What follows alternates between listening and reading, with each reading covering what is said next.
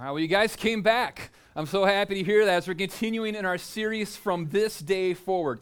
Uh, we started last week, talked about how we're seeking God together, and there was one piece of advice a friend gave to me last week after church. And they said, You need to tell everybody when you're doing a marriage series that you don't turn and look at your spouse, you look straight ahead.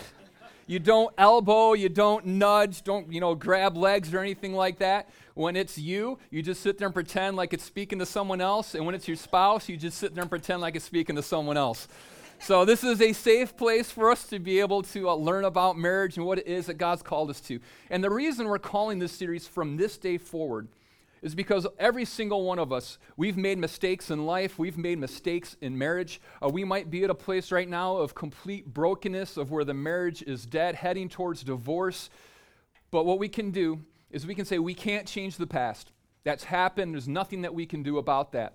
But we can change the future of our marriage. And so from this day forward, we are going to live in a new way. From this day forward, we are going to live so that we can have the kind of marriage that God has called every one of us to have.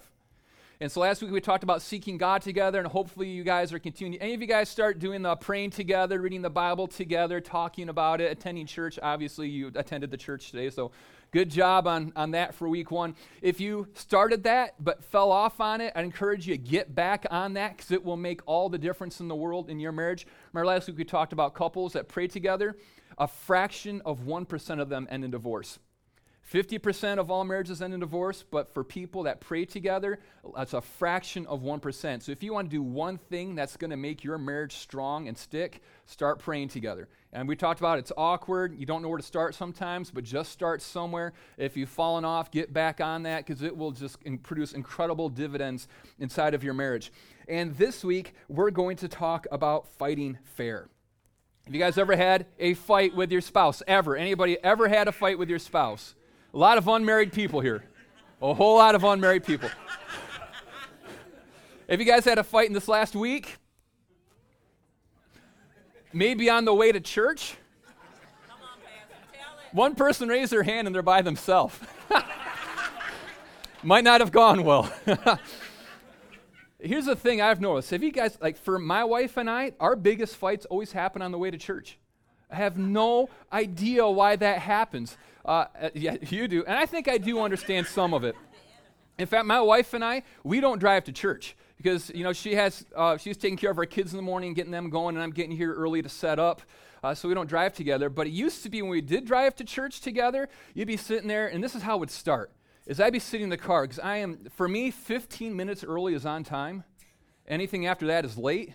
If you're going to be late, don't even bother going because I'm not going to suffer the embarrassment of walking in late. That's just my personality type. So I'm sitting there in the car, and it's like, we got to get going. Like, where's my wife? Come on, we got to go. She's holding me up. She's holding me up. This woman the Lord gave me, it's her fault. And so I'm sitting there, I'm looking at my watch. I'm like, come on, we got to go. We got to go. And then I think, I know what'll help. I'm going to honk the horn. and I don't know, my dad's sitting here front row, and he's like, I wonder where he got that from. Called him out on it. And so I'll honk the horn, and that does not help. But every time I think it's going to help for some reason, I never learn this. And so that makes her mad. And then I think it makes her actually slow down because she's trying to prove a point. And so I'm honking the horn more, and she's probably yelling from inside the house. And then she'll come out the door and she'll try to like she's all dignified and not bothered by it. And so I'll wait till she's right in front of the car and one more time. and that's the end of it. So then she gets in the car and we're driving to church to go worship Jesus. And, you know, I'm serving on church staff. And I'm like, You're always making me late. You always do this to me. And now we're going to be late and blah, blah, blah. And she's like, blah, blah, blah, blah, blah. And we're, you know, we're fighting on the way there. And I'm like, You could not be on time if your life depended on it. She's like, Why does it matter? Why are you so insecure? Why do you care what people think? Blah, blah, blah. And so we're going back and forth. And we pull in the church parking lot. I'm like, So help me, God, get out of the car. Hey, God bless you guys. God bless you. Life is good. Every day is a day in paradise. and then we get back in the car after church, you know, we're right back at it. So why is it that we fight? We have this, this wonderful, our soulmate, the person that, oh, they complete me. Remember we talked about that?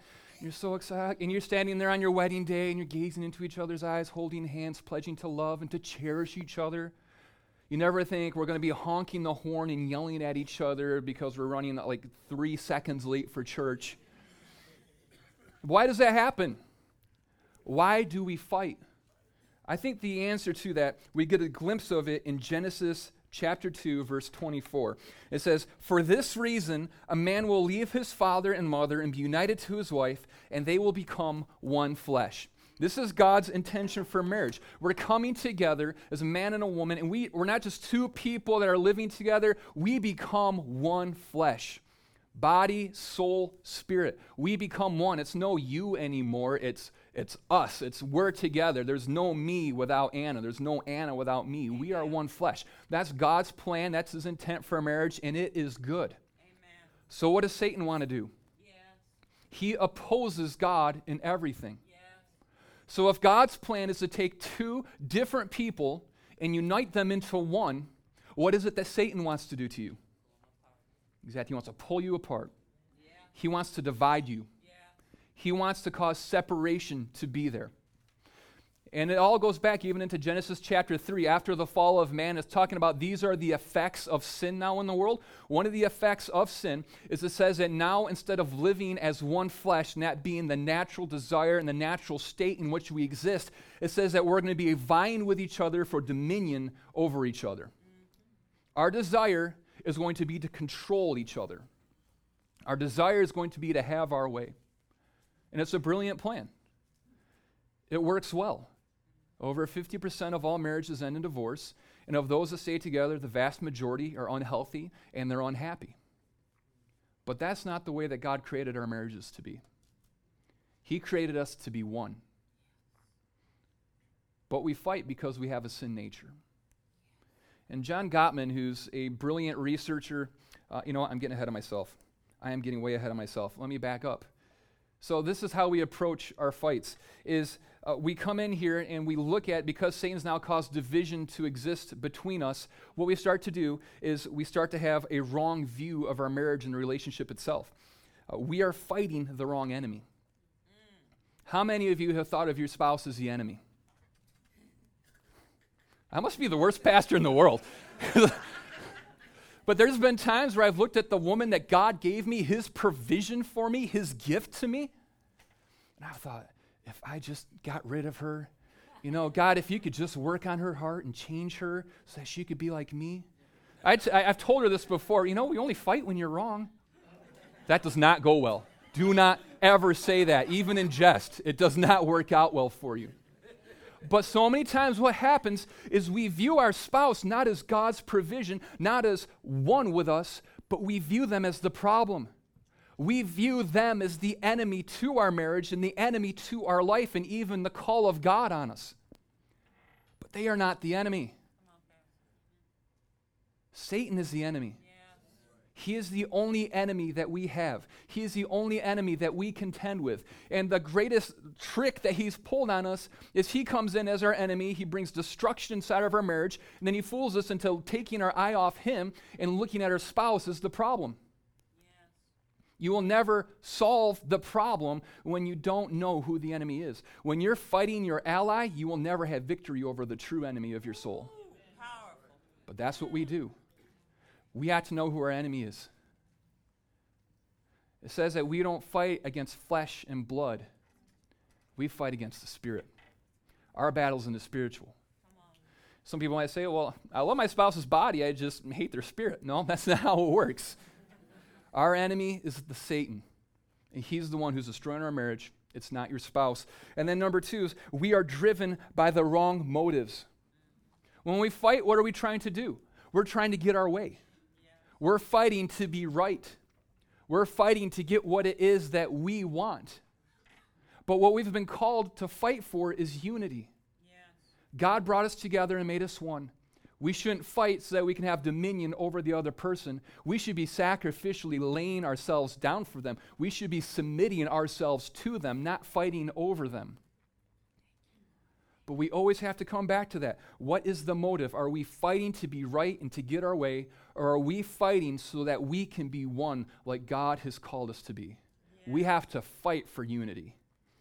And then we are using the wrong tactics. We don't fight fair. we fight dirty. Now, there's going to be fights.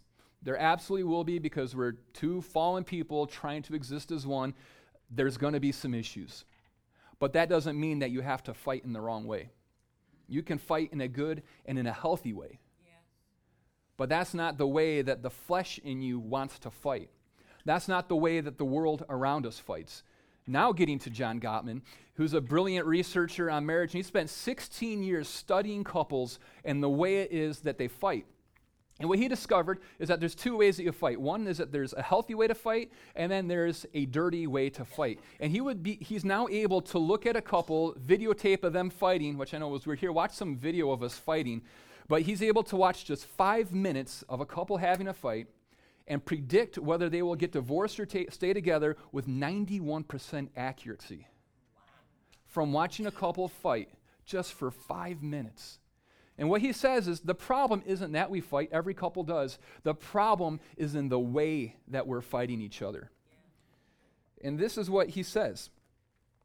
He says there are four ways that you aren't fighting fair and that will lead you to divorce or to an unhealthy marriage. And the first one is criticizing. When you're constantly criticizing your spouse, there's a difference between a complaint and criticism. A complaint means that there is one specific issue that you need to bring resolution to. There's nothing wrong with that. There are going to be issues that need resolution inside of your marriage. Stick to that issue. Criticism is when you make an assassination of that person's character. You're not talking about one issue, you're talking about their character and their personality. That's when, like my wife and I, one of our fights was she, she can't turn a light off to save her soul. Like I have learned this about her. My job now in marriage is I just go around the house turning off lights. This, this is me. I just follow her around, turning off lights. But for years, this was like, and I'm like, why can't, like, you know, the first time I was like, hey, dear, could you just, you know, try to turn off the lights? Just want to do our part to keep the earth green, you know, save it for our grandchildren. She said, oh, yeah, sure, I can do that. And then the lights are on. I'm like, hey, uh, so we talked about maybe turning the lights off. Do you think we could work on that? Oh, yeah, sure. And then, you know, like five years later, when every light in the house is still on, I'm like, you cannot turn a light off. You will never do it. You never have in your entire life, and you never will. I've moved from a complaint to a, a criticism. I've assassinated her character. I've said that she has a personality that is incapable of doing something. And she does the same for me. My thing is like I'd go to bed and just take my clothes off and throw them on the floor. And it's like, hey, do you think maybe you could put your clothes in a hamper? I'm, oh yeah, sure, not a problem. Next, like you know, next day the clothes are still there. What we've learned is that neither one of us are ever going to change. Every light will be on our house, and my clothes will be on the floor. It's totally trashed. but that's the reality of our house. But what happens is criticism then moves into contempt. And contempt is this it's a set of behaviors that communicate disgust to your spouse. So it went from me just like, hey, think you can turn the lights off once in a while? No, you never could. You'll never turn off the lights. To then it turned into, I just go over to the light that was on. I just wait there and look at her. I look at the light switch. And I look back at her. And then the light switch again. I'm like, how do you think that makes her feel? Not real good. It's the rolling the eyes. I mean, that's one we've all done. Like, oh my gosh. You ever get dizzy? You've rolled your eyes so much? Whoa. Or for me, another one is the sigh. I was like, but we're doing nonverbal things to communicate that we have contempt for our spouse. And when you do that, there's no going back. You will never reach resolution. You will never bring health. No matter how much you roll your eyes or sigh at your partner, you will never bring health to your relationship through those things. And then it moves on from contempt, where we're mocking them, ridiculing them, doing whatever else it might be to belittle them and show how much we have disgust for them and their behavior, what this issue is. And we move into defensiveness. So when I'm telling Anna, it's like, hey, you can't leave the light on. You'll never be able to leave a light on, blah, blah, blah. And then she gets defensive. So she's like, well, I'm trying to take care of all the kids. How come you never take care of the kids? So now we've gone from that to like, it's, it's like, it's my fault that she can't turn a light on. And I'll do the same thing to her. I'll be like, I've been working all day. I just want to play my clothes right there on the floor. Why do I have to walk into the bathroom and throw them on the damper? It's because of you that I even do this. That's the defensiveness comes in. And then that leads to the fourth phase of this stonewalling.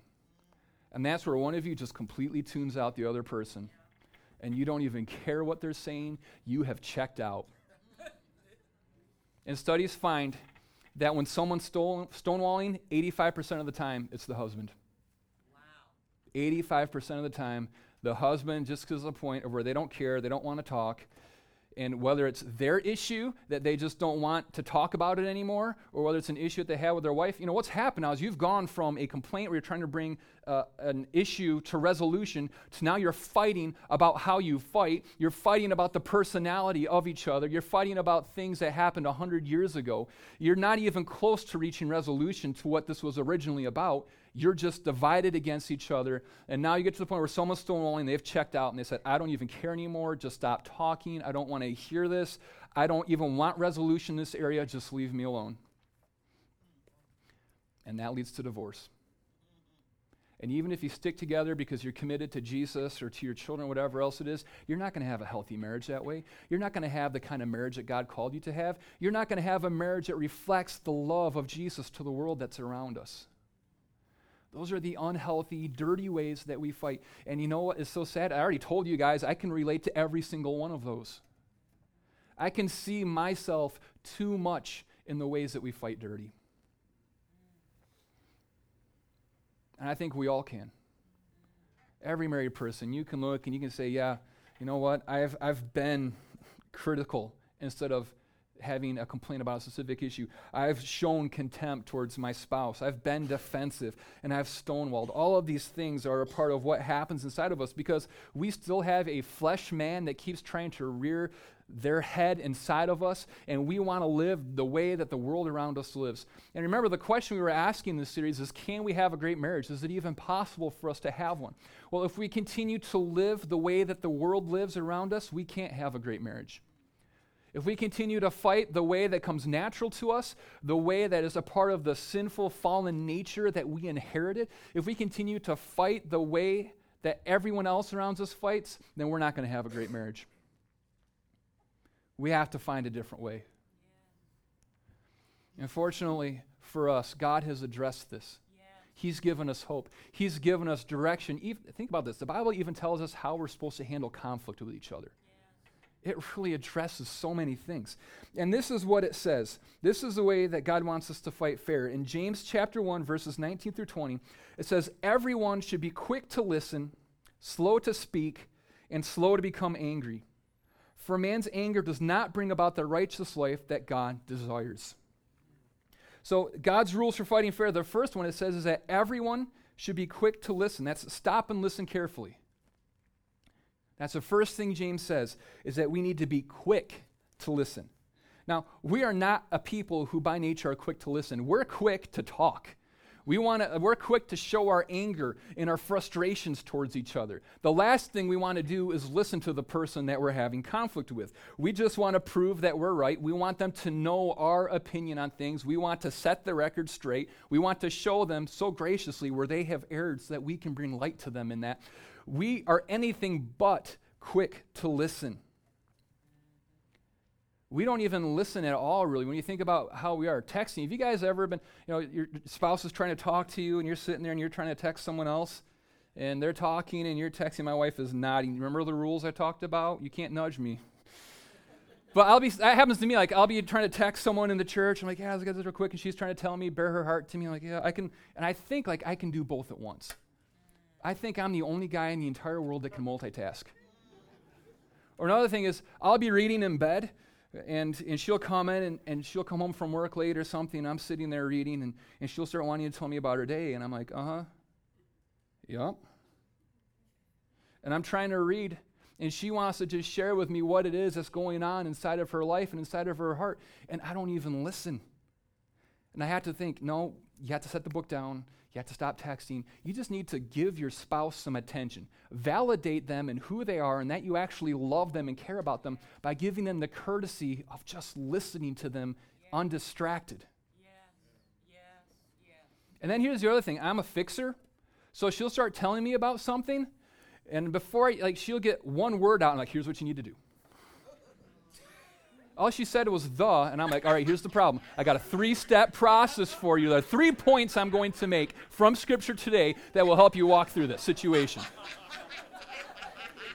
that is not helpful.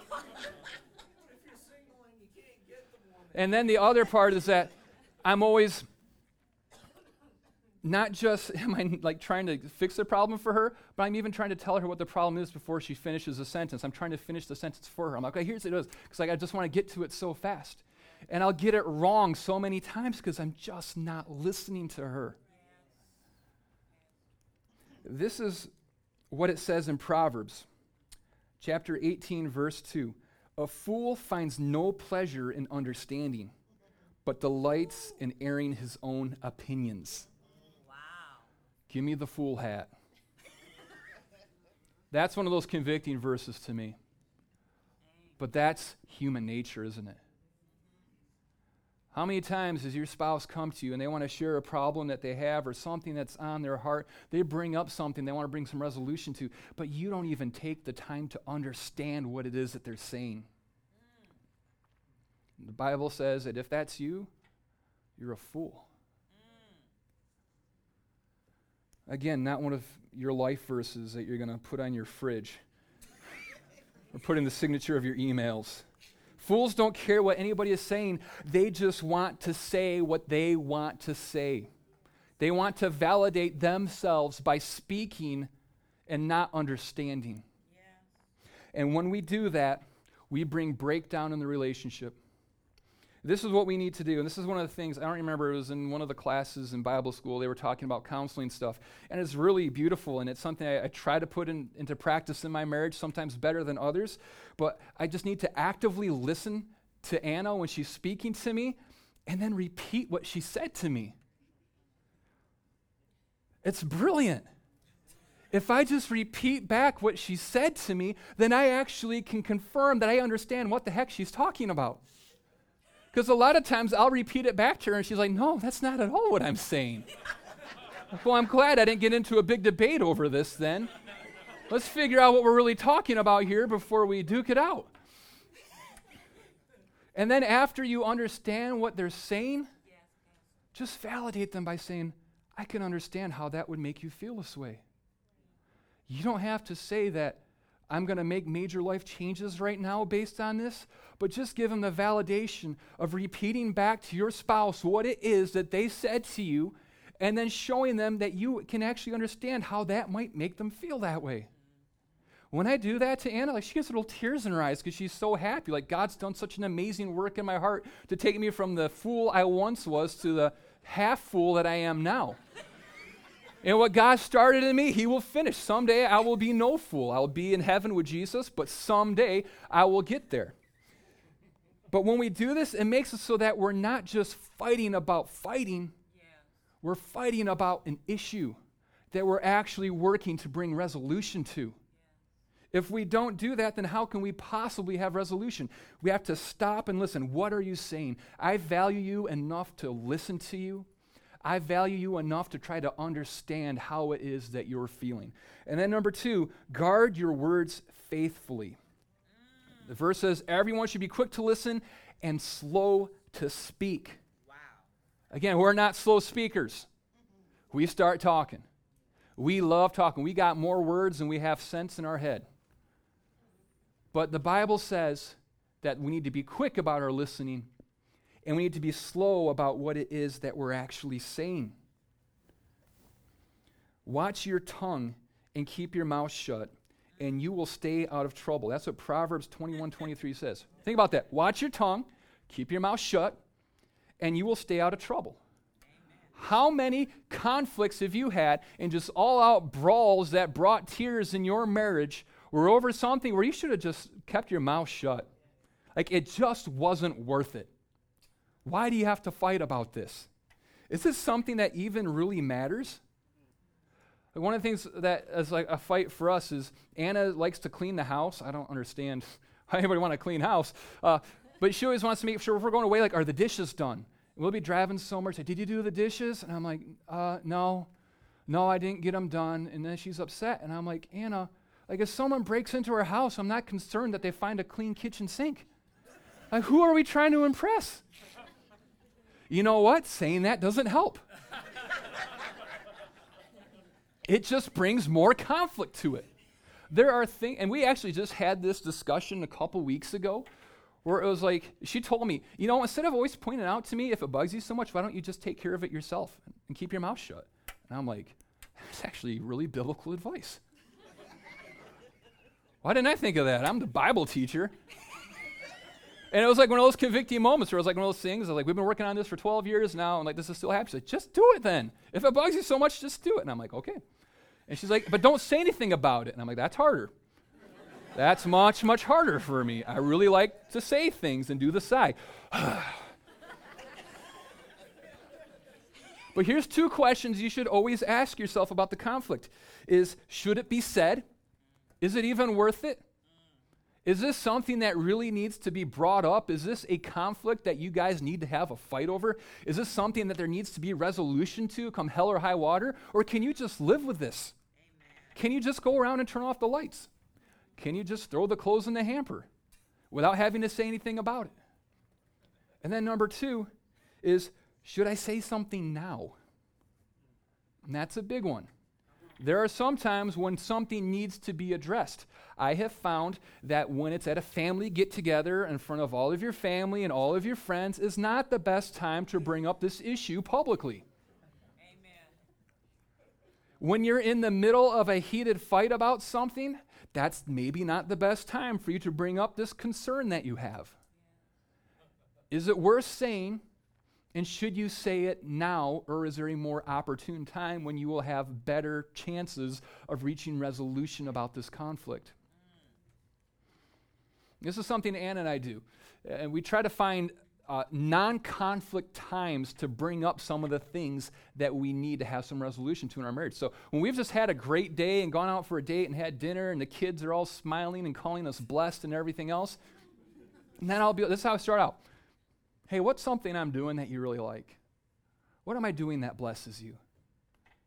And then she'll tell me something like, when you do the dishes, it just really blesses me. Like it makes me so happy. So you know what I do? I'm like, I'm smart. I'm going to do the dishes. And my wife's going to be all lovey-dovey because I want to do something like what's something that really makes you happy when I do this? Because that's like cushioning for the next question. what's something I can do that will bless you? Or what's something I can work on in our marriage? And that gives her the opportunity to speak something to me when we're not having a conflict about it. Because when you're in the middle of a conflict and they bring something up, that just heightens it even more, usually for us. But when you're having a good day, when you're not in conflict, and you start out by saying, Tell me how wonderful I am, and then say, Now tell me how terrible I am, what's something I can do to improve our marriage? That makes it so that we can have resolution to issues without having to go through the conflict first. And you have to have some thick skin. You asked for it, so receive it. And don't tell them they're wrong. Don't tell them you only do it because they do blah, blah, blah. Don't bring up something else. Just receive what it is that they have to say. Amen. And then do your best to bring resolution to that. And then when you do get in fights, because this won't prevent you from having conflict, you need to have some ground rules in your conflicts. And these are some of them. You can make your own list, but these are just some really great ones for you. Is number one, never call names. Unless you've got like a pet name for each other, like Pookie or Boo or something like that. Idiot, moron, stupid, those don't help in conflict. Do not call names. And then never raise your voice. That's a hard one. Because what we do is you think if, if I just spoke louder, they would understand me. And so you raise your voice, and then they raise their voice, and then you raise your voice, and then you're screaming at each other, and your neighbors are calling the cops. Raising your voice just makes you become more defensive. It doesn't position you to receive from someone when they're yelling at you. Be gentle in the way that you do this. And then don't get historical you don't have to have it the record. Remember back in 1982? It was July 7th, and you said, it says that love keeps no record of wrongs. When you're having a conflict, when there needs to be resolution, make it about that. Don't make it about the last 20 years of your marriage and what's been going on. That will never help. And then uh, never say never or always. Number one, because that's a lie. My wife has turned off a light before, I'm sure of it. When you say, you'll never be able to turn off the lights, or you always do this, it's a lie, and that doesn't help bring reconciliation. That just puts them on the defensive even more. Never intimidate and never use violence. Never. Jesus, when Peter has denied him three times, uh, this is as bad of a thing as you can possibly do to someone. When they meet each other after the resurrection, Jesus doesn't like, you know, bump Peter with his chest, like, how could you do that to me? You know, he's not like walking him down. He doesn't haul off and smack him. When you do that, that's what Satan does. When you intimidate your spouse, when you abuse them, you are the tool of Satan. And there's a price to pay for that. That will never help. That only brings death and destruction inside of your marriage, and it'll bring death and destruction in your relationship with God. Jesus even says that your, he's talking to people, says, Your prayers aren't being answered because of the way that you're treating your wives. Your relationship with God is dependent upon the way that you are treating your spouse. Never, ever forget that one. And never threaten divorce. That never helps. Remember, we're a people, we're committed for life. We made a covenant before God and a preacher and our friends and family. We said that we were going to love them till parted by death. So never, ever threaten divorce. And never quote your pastor during a fight. You guys got into it, leave me out of it. I want no part in your fight. And then handle your anger righteously. Says everyone should be quick to listen, slow to speak, and slow to become angry. Ephesians chapter 4, 26 or 27 says, In your anger, do not sin. Do not let the sun go down while you are still angry, and do not give the devil a foothold. It says you can't even go to sleep until you've resolved the issue that's going on. So that means that if you get in a fight late at night, you better be quick to forgive because it's going to be a long night. But here's something I've discovered the later the night gets, the more willing you are. I'll oh, forget, I don't care. We're good. By 3 a.m., Ann and I usually have resolved all of our conflicts. But it's so important, and, and this is I, I know it sounds funny, but we have to resolve our conflicts before we go to bed with our spouses. Because if we don't, it says that we create a foothold for Satan inside of our marriage. Just because you went to sleep and woke up and went to work doesn't mean the problem's resolved. No, if it wasn't resolved before you went to sleep and then went off to work, it means that now there's a foothold that Satan has inside of your life. And a foothold is a powerful thing. Tomorrow is the anniversary of D Day where for the Battle of Normandy, there were 209,000 Allied casualties. 209,000 people to take a beach. Why would we be willing to pay such a high price for a beach? The beach wasn't worth it. But what it did was it gave the allies, allies a foothold. A foothold that the Axis powers were not able to drive us out of. And because of that foothold, the Allies were able to go in and conquer all of Europe. But it started with this one tiny, tiny little beach in France. The devil only needs the smallest of footholds inside of your marriage. And once he has that, the longer he's there, the harder it is to drive him out and the easier it is for Him to expand and to capture more areas of your heart, more areas of your marriage, more areas of your relationship with Jesus until the point of where He has completely conquered you. We cannot let that happen.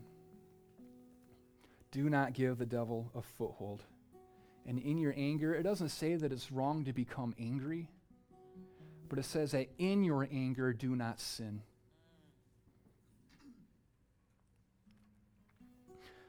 And today you might be here and you and your spouse have been fighting dirty.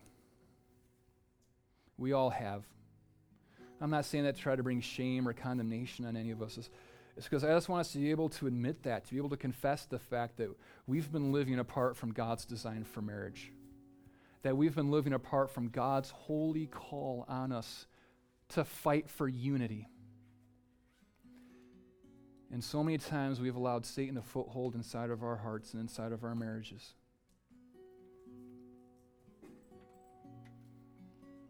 But from this day forward,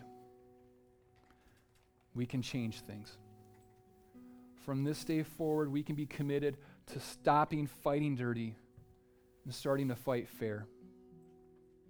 Deciding that we are going to be quick to listen, that we're going to be slow to speak,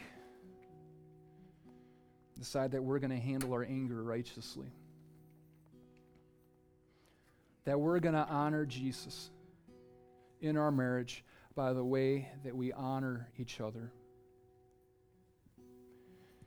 If you're here today and Satan has that foothold, or if there's just been destruction inside of your marriage, maybe you're recognizing that there's a foothold that needs to be driven out, or maybe Satan has swept through your marriage and it is absolutely in shambles, it's in pieces. What I want you to know is that from this day forward, there's hope for you because this is what we believe. This is so central to our faith as Christians is that we believe that with Jesus all things are possible. It's not it can't just be something that we quote. It can't be something we put on bumper stickers and on refrigerator magnets. It can't be something that we think applies to other people or in just these areas. We believe that with Jesus all things are possible.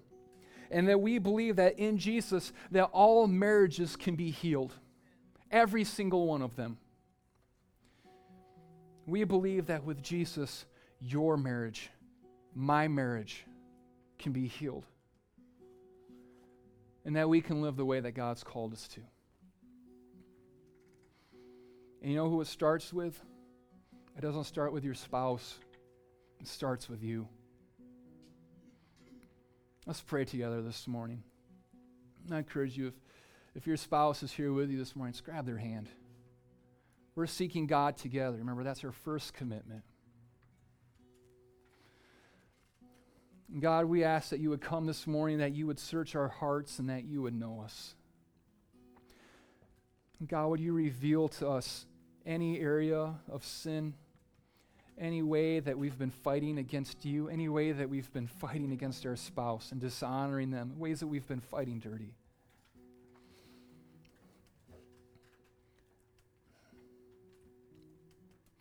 And God, we pray for your holy conviction that we would believe that things can be different, that we would hear your voice calling us to something better. Calling, that holy call that you have for every one of us, Jesus. We believe that it's possible in our lives and in our marriages. And Jesus, would you forgive us of our sins? Forgive us for the ways that we fought against our spouse, God, for any contempt that we've had. God, for the critical spirit that we might have had towards them. Jesus, we pray that you would work on our stony hearts and give us hearts of flesh, molded and shaped by the Holy Spirit. Jesus, we pray for hope. Would you give us vision of the marriage that you've called us to, the life that you've called us to together? Jesus, give us vision of that, that we can put our faith in that, that that can be what we start fighting for. And God, this morning we repent of fighting against each other, and we fight for each other now. We fight for unity in our marriage. We ask that you would rebuke the enemy and all of his plans and purposes in our lives. And God, that through the Holy Spirit, you would draw us together, that we would truly be one. In the name of Jesus, we pray. Amen. Amen. we're going to continue to worship God this morning. I encourage you, continue to let Him speak to you and to shape your heart and to make you like him.